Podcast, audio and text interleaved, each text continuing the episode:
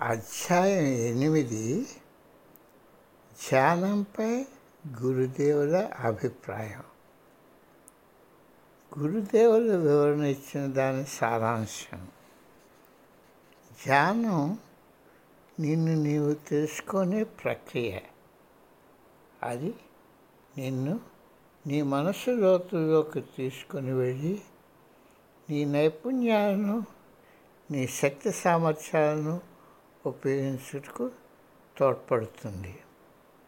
అది తప్పిస్తే నీ గురించి నువ్వు తెలుసుకుంటకు మరొక ఉపాయం లేదు.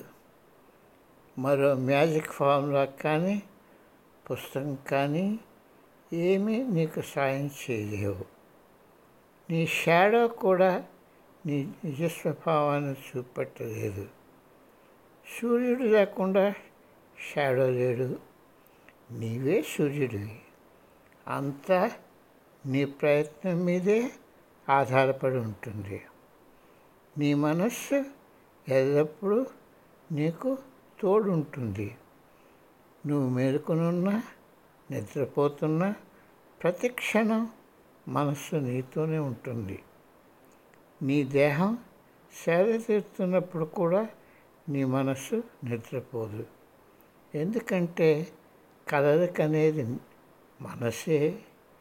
నీ గురించి నువ్వు తెలుసుకోలేకపోతే నీ దేహం మనస్సు ఎలా పనిచేస్తాయో నువ్వు అర్థం చేసుకోలేకపోతే నువ్వు ఇతరుల చుట్టూ ఉన్న ప్రపంచాన్ని అర్థం చేసుకోలేవు. నువ్వు ఇతరులని చుట్టూ ఉన్న ప్రపంచాన్ని అర్థం చేసుకోలేవు. ధ్యానం చేస్తున్న కొద్ది నీ గురించి నువ్వు మరింతగా తెలుసుకోగలుగుతావు. ఈ విధంగా నీ మనస్సు లోతులోకి వెళ్తున్న కొద్ది నీకు కావలసిన జ్ఞానమంతా నీలోనే ఉందని నువ్వు తెలుసుకుంటావు. ప్రతి మనిషికి అవసరమైన సాఫ్ట్వేర్ భగవంతుడు వారిలోనే మిడిచి పెట్టారని నువ్వు అర్థం చేసుకుంటావు. ఈ విధంగా మంత్రాన్ని సాఫ్ట్వేర్గా ఉపయోగించి ఆ సాఫ్ట్వేర్ నుండి నీకు ఏమి కావాలో అది బయటకు తీసుకుంటూ ధ్యానం ఒక పల్ముట్టు అవుతుంది.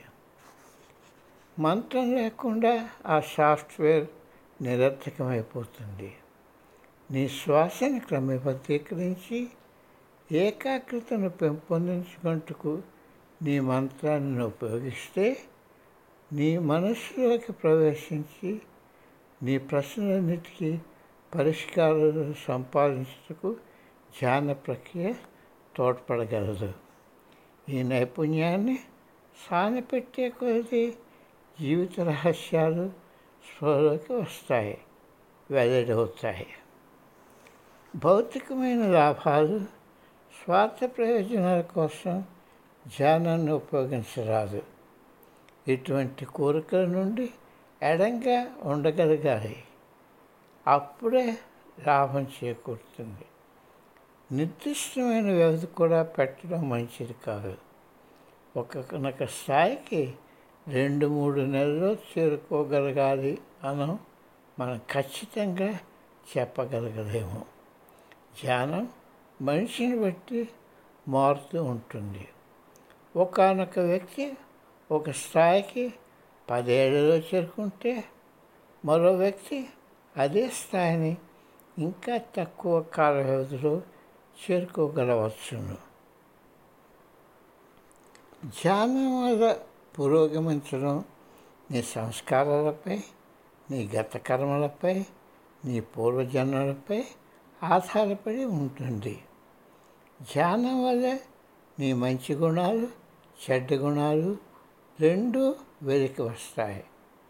నీ సాధన నువ్వు చిత్తశుద్ధితో అవలంబిస్తే చెడ్డ గుణాలను మార్చివేసి మంచి గుణాలను ఇనుమడింపచేయగలవు చాలామంది ధ్యానం యొక్క సరైన పద్ధతి నేర్చుకోకపోవడం వల్లే ఈ యథార్థాన్ని తెలుసుకోలేకపోతారు.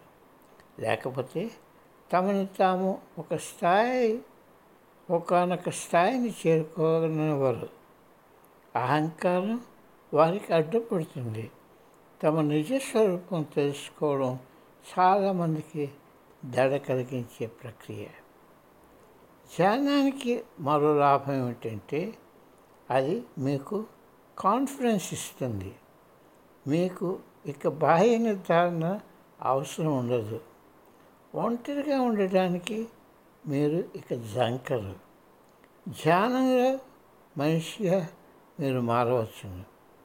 ఈ ప్రక్రియ చాలా మెల్లగా చాలా సూక్ష్మంగా జరుగుతాయి. ధ్యానం మీకు తెలియకుండానే మీలో వెల్లడి అవుతున్న ఈ మార్పులను మీరు రాను రాను ఆనందించడం మొదలు పెడతారు నేను ఇంకా ఎక్కువ సాధించగలుగుతున్నానని ఎక్కువ పట్టుదలకు పెట్టుకుంటున్నానని నీతోనూ ఇతరులతోనూ ఇంకా ఎక్కువ మైత్రీభావం నిజాయితీతో మెరుగుతున్నావని నీవు తెలుసుకుంటావు. ఈ రోజుల్లో ప్రజల మధ్య వ్యాపారంగా మారిన ధ్యానం గురించి నేను మాట్లాడటం లేదు. నేను హిమాలయ గురువుల విశ్వసనీయమైన యోగ సాంప్రదాయ పద్ధతి ద్వారా నేర్చుకున్న దాని మీద మాట్లాడుతున్నాను. వ్యాపారతత్వం కలిగిన ధ్యాన ప్రక్రియను ప్రజలు కొన్నాళ్ళ తర్వాత వదిలివేస్తారు. ఎందుచేతనంటే ఈ వ్యాపార దళాల ధ్యాన ప్రక్రియ వల్ల వారి ఆశ ఫలించలేదు. అని ఫలించలేదని వారికి తెలిసింది వారు ధ్యానం చేసినప్పుడు చాలామంది వ్యక్తులు వారు ధ్యానం చేసినప్పుడు భావసూచకమైన దృశ్యము ఇంకేవో చూసామని నొక్కి చెప్తుంటారు. అది వాళ్ళ స్వీయ కోరికల వ్యక్తీకరణ మాత్రమే.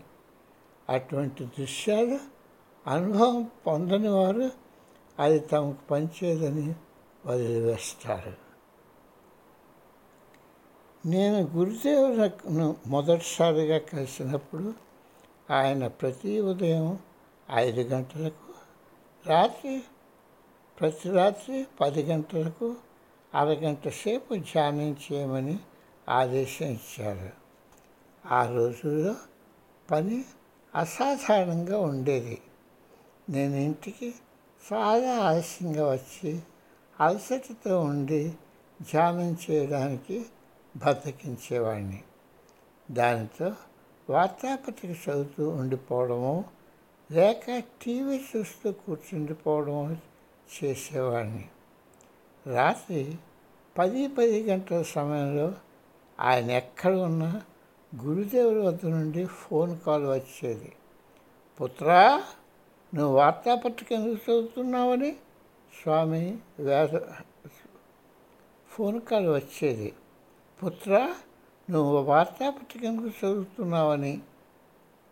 స్వామి వేదభారతి గారు తన మొదటి రోజుల్లో చాలాసార్లు తనకి ఇటువంటి ఫోన్ కాల్స్ గురుదేవు నుండి వచ్చేవని నాకు చెప్పారు. అదంతా ఆయన నా గదికి వచ్చి అది చూసినట్టు అనిపించేది. అది విన్న వెంటనే గబగబా వెళ్ళి ధ్యానానికి కూర్చునేవాడిని. మొదట్లో ఆయన నన్ను ఎల్లప్పుడూ కనిపెడుతూ ఉన్నట్టు అనిపించింది. నేను నా సాధనను తీవ్రతరం చేస్తున్న కొద్దీ ఆయన ధ్యానంపై ఎందుకంత బలవంతం చేస్తున్నారో నాకు అర్థం అవడం మొదలైంది. ధ్యానం నిన్ను నీకు ఆవిష్కరించుకొని నియంత్రించుకొని దాని శక్తిని సంపూర్ణంగా వాడుకోవడానికి దోహదపడుతుంది. ధ్యానం నీకు ఒక క్రమశిక్షణను అలవరుచుకోవడం అంతర్బుద్ధితో తెలుసుకునే జ్ఞానాన్ని ఇస్తుంది. నువ్వే పని చేసినా అది నీకు ఒక గొప్ప నైపుణ్యం అనే ఆస్తి. ఇది నా వైద్య వృత్తిలో చాలా ఉపయోగపడింది. గురుదేవులు నాకు బోధించి ప్రసాదించిన అంతర్బుద్ధితో నేను చేసిన రోగ నిర్ధారణ చాలా వరకు సరిగా ఉండటం నాకెంతో మేలు చేసింది. నేను నా వైద్య వృత్తిలో బాగా రాణించడానికి ఇదొక ముఖ్య కారణం. కొన్నిసార్లు అంతర్బుద్ధి నా వ్యాపార వ్యవహారంలో కూడా సహాయపడింది. కానీ ప్రపంచవ్యాప్తంగా చేసే వ్యాపారాలలో అన్ని లావాదేవీలు మంచి అంతఃకరణతో ఎల్లప్పుడూ జరగవు కనుక అంత పెద్దగా ఇది ఉపయోగపడకపోవచ్చును